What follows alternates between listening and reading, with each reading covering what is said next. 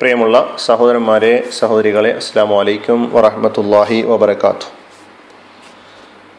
അസാധാരണമായ മദ് അതായത് അൽ മദ്ദുൽ ഫറഈ അതാണ് നമ്മൾ മനസ്സിലാക്കി വരുന്നത്. അതിലെ രണ്ടാമത്തെ അത് എന്ത് കാരണത്താലാണ് ഉണ്ടാകുക? രണ്ട് കാരണങ്ങളാണ്. രണ്ടാമത്തെ കാരണം മദ്ദിന്റെ അക്ഷരത്തിന് ശേഷം സുക്കൂന് വരിക എന്നുള്ളതാണ്. അപ്പോൾ സുക്കൂന് കാരണത്താൽ ഉണ്ടാകുന്ന മദ്ദുകൾ ആണ് പറഞ്ഞു വരുന്നത്. അതിൽ മദ് അൽ അൽ മദ്ദുൽ ആരിൽ പറഞ്ഞു. അതുപോലെ അൽ മദ്ദുൽ ലാസിമും പറഞ്ഞു കഴിഞ്ഞു. ഇനി മദ്ദുല്ലീൻ മദ്ദുല്ലീൻ.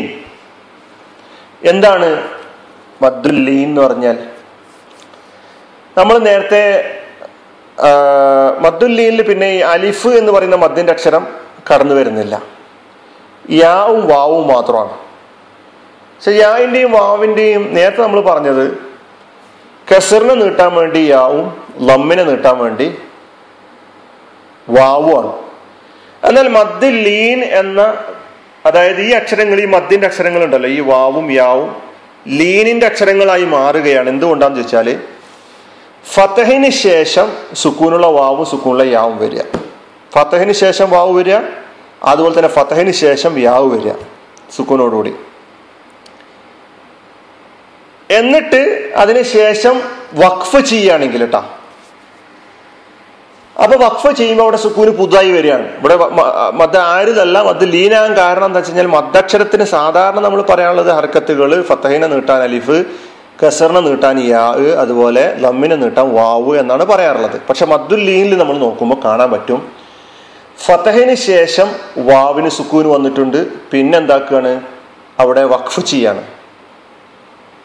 ശേഷമുള്ള അക്ഷരത്തിൽ വഖഫ് ചെയ്യുക അപ്പൊ ശേഷമുള്ള അക്ഷരത്തിന് സുക്കൂന് അവിടെ പുതുതായി വരികയാണ് ചെയ്യുക അതുപോലെ ഫത്തഹിന് ശേഷം യാവ് വരിക സുക്കൂനായിട്ട്. പിന്നെ അതിനെ തുടർന്നുള്ള അക്ഷരം വഖഫിൽ സുക്കൂന് വരിക.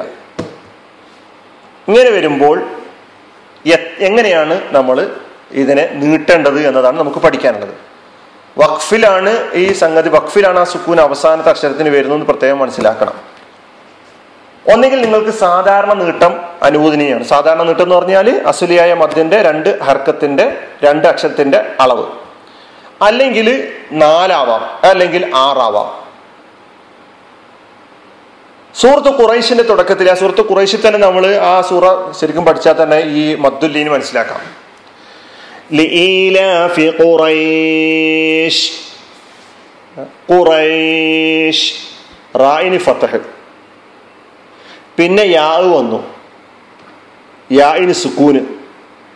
ഈ യാ മദ് ലീനിന്റെ അക്ഷരമായി മാറി കേട്ടോ പിന്നെ വന്നത് ഷീനാണ്. ഷീനിന് കസറാണ് ഹർക്കത്ത് തൻവീനോട് കൂടിയിട്ടുള്ള. എന്നാൽ നമ്മൾ അവിടെ വഖഫ് ചെയ്യുമ്പോൾ ഖുറൈഷ് സുക്കൂനായിട്ടാണ് പറയുന്നത് അല്ലേ? ഇതാണ് ഈ മദ്ദുൽ ലീന്. ഇവിടെ നമ്മൾ ഖുറൈഷ് എന്നീ രണ്ട് ഹർക്കത്താകാം നാലാകാം ആറാകാം.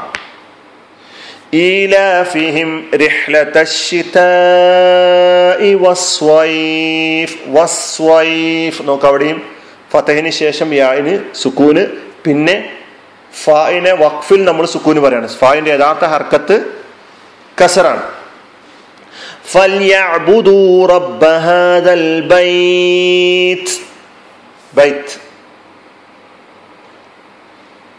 നോക്ക് വആമനഹും മിൻ ഖൗഫ് ഖൗഫ് ഖ ഫത്ത് പിന്നെ വാവ് സുക്കൂന്. പിന്നെ അവസാനത്തിന് വഖഫിൽ സുക്കൂന് വന്നു.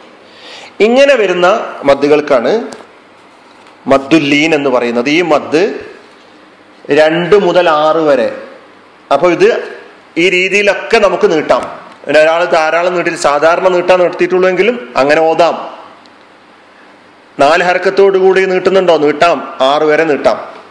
ഇതാണ് മദ്ദുല്ലീനിന്റെ നിയമം. അപ്പൊ ഇത് മനസ്സിലായിട്ടുണ്ടാവും എന്ന് വിചാരിക്കുന്നു. ഇനി നിങ്ങൾ ചെയ്യേണ്ടത് പഠിച്ച സൂറകളൊക്കെ പരിശോധിച്ച് നോക്കുക. ഈ പറയപ്പെട്ട മദ്ദുൽ മദ്ദുല്ലീന് കാണാൻ കഴിയുന്ന എവിടേക്കാണ് എന്ന് തിരിച്ചറിയുക. ഇവിടെയും സുക്കൂനാണ് കാരണം എന്ന് മനസ്സിലാക്കണം. വാഹൃദാവാൻ അലഹമുല്ലാ റബിൻ അലമീൻ അസ്സാം വലൈക്കും